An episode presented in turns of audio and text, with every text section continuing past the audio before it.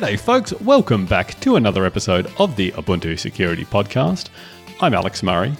This is the last episode of the Ubuntu Security Podcast for this year, and what a year it has been. We've had a heap of different developments across the year, and uh, this week I thought, look, to ease us into the holidays, we'll just do the usual roundup of security fixes and a couple announcements as well. And perhaps we'll leave the year wrap up uh, until next year so we can kind of look back on the whole year in its entirety because you never know what will happen over the holiday break. But, you know, fingers crossed, hopefully I haven't jinxed things. So, diving into the usual uh, security fixes roundup, it updates for a number of packages across 57 unique CVEs. And the first package updated was curl. There were two CVEs here addressed for Ubuntu 2004, 2204, uh, 2304, and 2310. In this case, uh, the most interesting issue was around uh, mishandling of cookies from domains with mixed case. It allowed an attacker to create a so called super cookie that would then get passed back to more domains than what is usually allowed. Uh, so a site then could set a cookie, which is then sent to unrelated or to different sites. You can imagine that could then be used for different kind of tracking purposes and the like, uh, or potentially to leak information. Uh, it depends on a feature called the public suffix list, which is a community initiative that's actually led by Mozilla to provide an accurate list of all the domain name suffixes. And so you might think, oh, that just corresponds to all the top level domains like .com and .org. But there are other suffixes like .co.uk, which isn't obviously a top level domain, uh, that is its own suffix, and that you know you wouldn't necessarily say want a cookie that is set for uh, foo.co.uk to go to every other .co.uk domain, but that is exactly what would happen in this case. Um, you know, there isn't a good algorithmic way of determining the highest level at which a domain may be registered for a particular top level domain because each registrar is different. Um, so, as I say, you know, in this case, you could create these super cookies. And the way you would do it is you would say the domain for the cookie is, say, .co.uk, but you would use capital letters for the UK. And then you would then set that cookie uh, in a, you know, with your domain of, say, foo.co.uk. And uh, then because that didn't directly match with all the other .co.uk given a, a case sensitive string match, that would then mean it would get sent then to all of the other um, .co.uk domains, contrary to uh, to your expectations, based on that public suffix list, and you would then have, as I say, this super cookie in that case. That was fixed uh, to instead just do a much more simpler um, case insensitive string match in that case. But yeah, it does show, I guess, the um, intricacies of doing these sorts of things.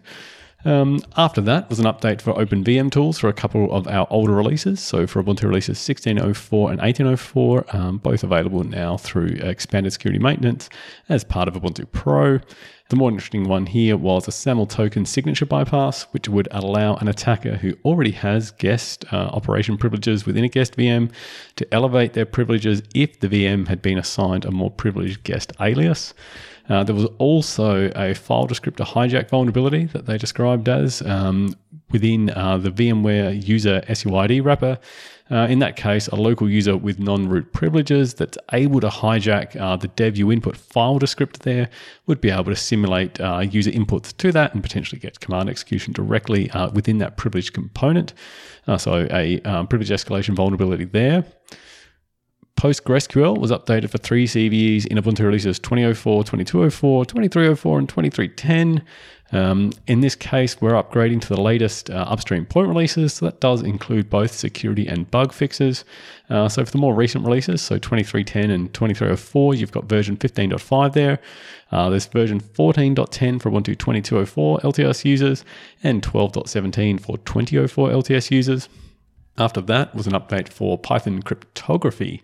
Uh, two CVEs addressed here uh, for, uh, or again, all the uh, stable releases. So Ubuntu releases 2004, 2204 LTS respectively, 2304 and 2310. Uh, I thought the most interesting one here was a null pointer reference or possible seg fault uh, that could be triggered on loading of crafted PKCS7 certificates. And I guess what I found most interesting about that is the fact that it's a null pointer reference, which is the kind of thing we see in C code, not in Python code. But in this case, it actually is C code under the hood that is doing uh, all that parsing and the like. So yeah, even though this is a Python package, it does use C code to do some of the heavy lifting. And yeah, that is where the vulnerability was in this case. After that, BlueZ was updated for a single vulnerability. Uh, this is uh, all, and it goes all the way back to Ubuntu 16.04 and all the releases since. Um, in this case, whilst you had um, Bluetooth discoverable, it was possible for an attacker to pair a, a human input device uh, and inject keystrokes without any intervention. Uh, in this case, Bluetooth is discoverable on an Ubuntu machine when you've got the Bluetooth settings panel open, say in uh, GNOME settings or similar. And this was fixed by just changing uh, configuration value in um, BlueZ that sets now classic bonded only as true, whereas previously that was false. Um, that configuration option was introduced for a previous very similar vulnerability, uh, but it wasn't turned on by default because it was uh, deemed that that might break various um, devices and the like. And yeah, we have turned that on by default now to fix this other vulnerability. And I guess it mitigates the first one as well, but um, it has already broken some particular legacy devices. So, in particular, um, PS3 controllers were broken by this. Um, in that case, you know, if you are using a device like that and you still want it to work, obviously, uh, you just need to go and change that classic bonded only setting in uh, etc Bluetooth input.conf and set that back to false. But obviously, beware that once you do that, then anytime uh, Bluetooth is discoverable on your machine, you are potentially vulnerable to this attack, which you know, probably isn't too often. It's not many times people open up the Bluetooth settings panel and uh, you know want to pair some new device. But yeah, be aware that that then is the case. If you do turn that back off, but yeah, you are a bit safer now that we've turned that back on. We had an update after that for uh, the GNU C library, libc, uh, again, all the way back to Ubuntu 16.04 ESM and those since. Again, the most interesting one here was a fix for a previous CVE 2023 4806 uh, was not sufficient. In that case, it was a use after free in get address info, which is a very common system call for looking up uh, the IP address for a given domain name. Uh, in that case, you know, it was still possible to trigger that use after free uh, under certain circumstances. So yeah, an additional fix was rolled into there for libc. Uh, FreeRDP for our users in Ubuntu 18.04 was updated for a bunch of vulnerabilities that I talked about back in episode 215. TinyXML was updated uh, for some of our older releases due to an infinite loop that was able to be triggered by a crafted XML document, and that would lead to a CPU based denial of service. Tar was updated um, for a single vulnerability, uh, in this case, a stack buffer overflow, when parsing a tar archive with an extremely large extended attribute uh, name or value. So, extended attributes are ways of setting, I guess, arbitrary kind of metadata on files in the file system. And uh, the PAX archive format within tar allows you to store these inside. So then you can, you know, uh, I guess, create an archive that contains all those attributes. And then when you extract it, you still get those retained with the files. And they're used for doing things like storing um, security labels for SELinux, amongst other things, and other sorts of things as well. Um, within the kernel's VFS layer, though, they are limited to only 255 bytes for the name and 64K for the value. And those values aren't actually large enough to trigger this vulnerability. But within tar itself, you can basically store arbitrary long um, values for these. And what would happen is when processing the archive, tar would then go and allocate space to store those attributes on the stack. But the stack is limited uh, in general to a maximum memory of about 8 megs on Linux. And so if you can specify an extended attribute that's larger than 8 megs, you can overflow the entire stack memory region. Uh, that then gives you a very similar vulnerability as to what we saw a few years ago um, that was called System Down within Systemd. And at that point, that's what I guess um, triggered us in Ubuntu to enable things like stack clash protection. So now that we've enabled that, what happens is that uh, it turns this from, say, being able to overflow not just the stack, but then into guard pages and then finally into the heap. That's actually able to be detected um, at runtime and therefore just turned into a denial of service. Um, and you can actually see that. You can run, say, hardening check. Uh, it's a Perl script that's in the archive uh, against, say, the tar binary, and it will tell you all the different you know, security properties of that, including the fact that it does have stack clash protection in more recent Ubuntu releases. Basically, anything since Ubuntu 1910 um, has that on. So, yeah, all of the uh, stable releases now do have that enabled. Uh, now, uh, of this vulnerability, and this is one that I actually patched myself, so I can talk a bit more about it. I know a bit more about this one. Um, speaking from experience, it's not easy to create such an archive. Um, to create a proof of concept for this, uh, it certainly took me a good few hours. Uh, it's pro- mostly because I'm not super familiar with the internals of the tar format. Um, you know, it's not easy to do this. Uh, you could, you know, label a file on disk with an extended attribute, try to tar that up, as I said, but, you know, they are limited in at the VFS layer of being only a small size, so you can't trigger it through that. There is a command line option to tar to specify arbitrary attributes to be set on files when you tar them up but you then hit things like uh, the limit for the maximum length of command line arguments when you do that. So it's not able to create one through there. But instead, um, what is kind of cool about the tar format, at least that I found in this case, is that uh, all of the various attributes that need to be modified here are stored as strings within uh, the tar archive.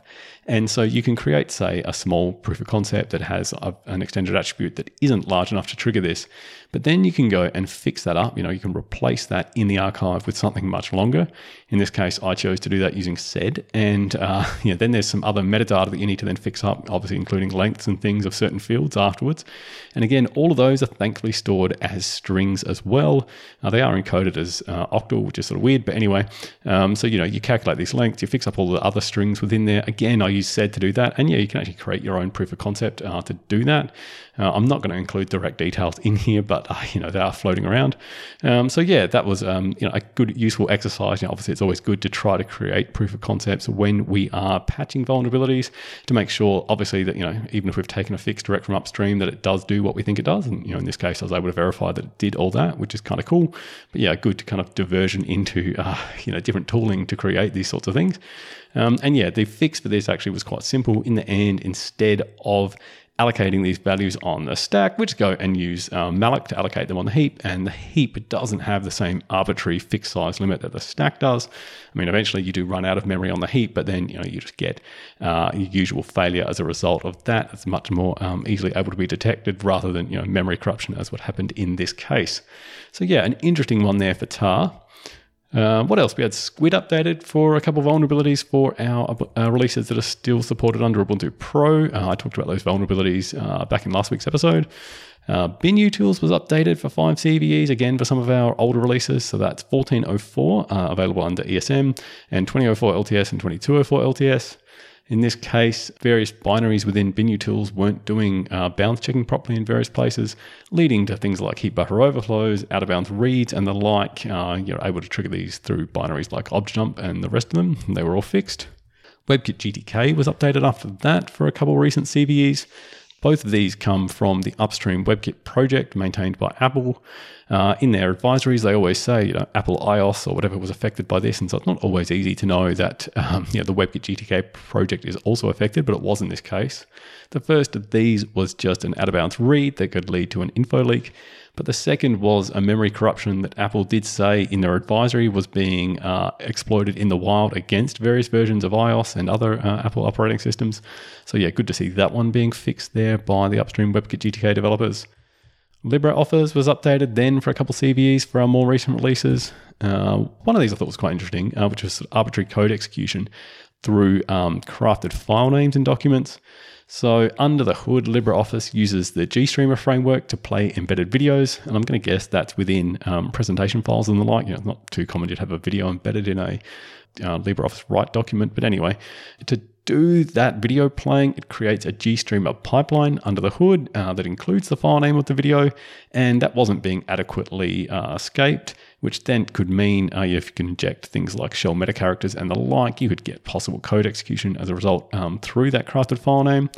Uh, the other one of these was a vulnerability that was similar to a historic one for LibreOffice, where link targets would allow arbitrary script execution. Basically, you know, when you click on a particular link, you, know, you could get something similar to cross-site scripting, but from within the document, obviously not you know, across a website. Uh, and that, yeah, you can hear more about that one back in episode 198. Python was updated for a single CVE in our 2304 release. Uh, this one was specific to Python 3.11. That's why no other releases uh, were affected by this. In this case, if a path uh, contained an embedded null byte, and then you pass that to the os.path.normpath function uh, within the os.path module, it would then get truncated at the null byte. Uh, you know, obviously, then you know, uh, modifying that unexpectedly. Previous versions of Python wouldn't do that, so that was fixed to remove this behavior because obviously that could then have possible security consequences. Postfix admin uh, was updated uh, for three different CVEs. Various issues here uh, within their different embedded modules. So it embeds a copy of Smarty and a copy of Moment.js. In those cases, uh, you had possible uh, arbitrary code execution as well as a cross site scripting and a denial of service issue that were all fixed. GhostScript was updated uh, for use after free uh, for three of our more recent releases. Uh, Netatalk, the uh, Apple filing protocol service, was updated for a vulnerability. In this case, uh, Netatalk is very similar, or the Apple filing protocol is very similar to SMB for Windows. It allows your Ubuntu machine to share files with Mac OS And it also implements support for searching via Spotlight. So if you're familiar with that, it's very similar to uh, like the tracker indexing system on Linux. It allows you to search across all your documents in uh, Mac OS. And so, yeah, by Netatalk implementing support for that, that means you can then search for these uh, across these remote shares as well. And speaking of Tracker, it actually uses Tracker under the hood on Linux to do all of the indexing and metadata store and search engine. Um, but it wasn't an issue in Tracker. It was actually an issue directly in uh, Netatalk itself. Um, it would parse the uh, RPC packets coming from Spotlight, and it failed to do proper type checking on those. That then resulted in a type confusion bug and possible remote code execution through memory corruption as a result of that. Uh, and it's similar to uh, a CVE that we saw just recently for Samba um, because the code in Netatalk actually originated from that same code in Samba, which is, yeah, I guess not surprising that if you do share code, you probably share vulnerabilities. Uh, so, yeah, that has been fixed there for Netatalk. Uh, only a couple more to go through here. We've got an update for GNOME settings uh, for a single CVE here that only affects Ubuntu. Um, in this case, this was uh, backported all the way to Ubuntu 2004 LTS and the releases since. Now, GNOME settings allows you the ability to turn on and off remote SSH access directly from you know, the GUI. You just go to uh, settings and then sharing, and then you can turn on and off remote SSH access if you've got um, OpenSSH server installed. Now, since uh, Ubuntu moved to using socket activated uh, SSHD in Ubuntu 20.10, GNOME settings unfortunately was never updated to support that as well. So GNOME settings would be checking whether the OpenSSH service was running and active, and if it was, then it would tell you you were remotely accessible. But now that we've moved to socket activated uh, service, uh, that then means it is never running, even though you may actually have the socket um, part of that active managed by systemd, and you may actually be accessible over the network. So uh, that would mean it would always show that you were not accessible, even though maybe you were. As I say, it was an Ubuntu specific issue because yeah, we never updated uh, this part of code in GNOME settings when we updated the overall system to use um, socket activated SSH. Uh, it was fixed by extending GNOME settings to check both uh, the traditional OpenSSH service plus OpenSSH socket instances in systemd because it's still a legitimate configuration that you could use to, say, disable socket activation and instead switch back to the previous service uh, module. And actually, um, that socket module has been supported uh, as a standard configuration all the way back since some of our earlier releases. So that's why we've backported this as well to the releases before um, 2210 because you could have manually configured that yourself. So we want to make sure that even if you have configured that, that uh, GNOME settings is doing the right thing there and able to accurately reflect that state as well. So yeah, that was fixed for GNOME settings. And then uh, we had an update for Pydantic, which is the Python data validation library.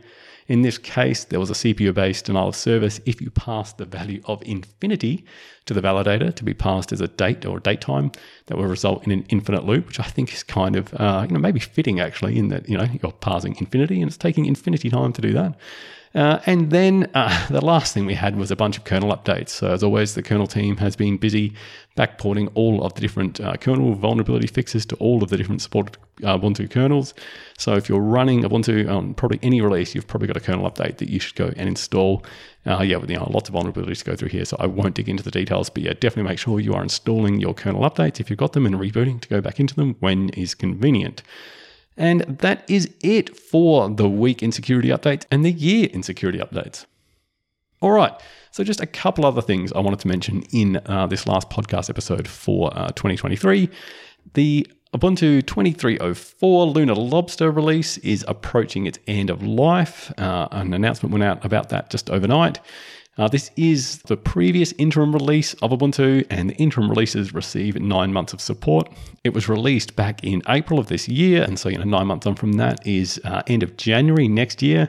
So it reaches its end of life on the 25th of January. That means you know give or take Christmas, you've got basically a month of support left on that one.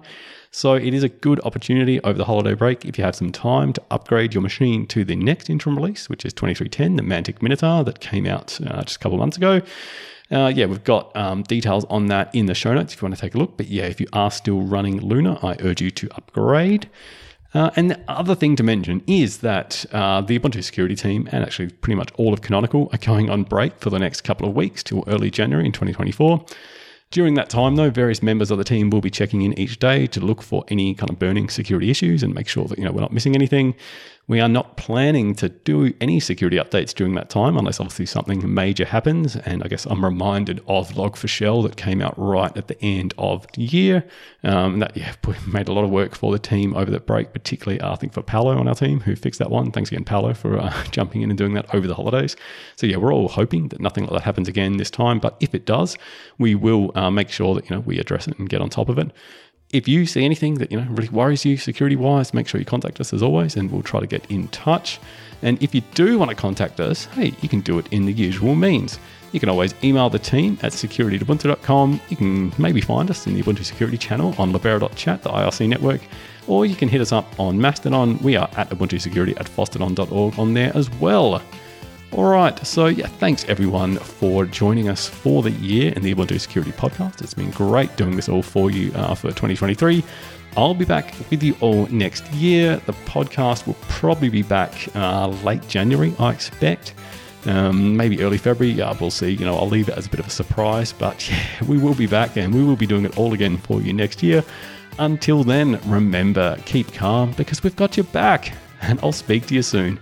Happy holidays, everyone. Cheers. Bye.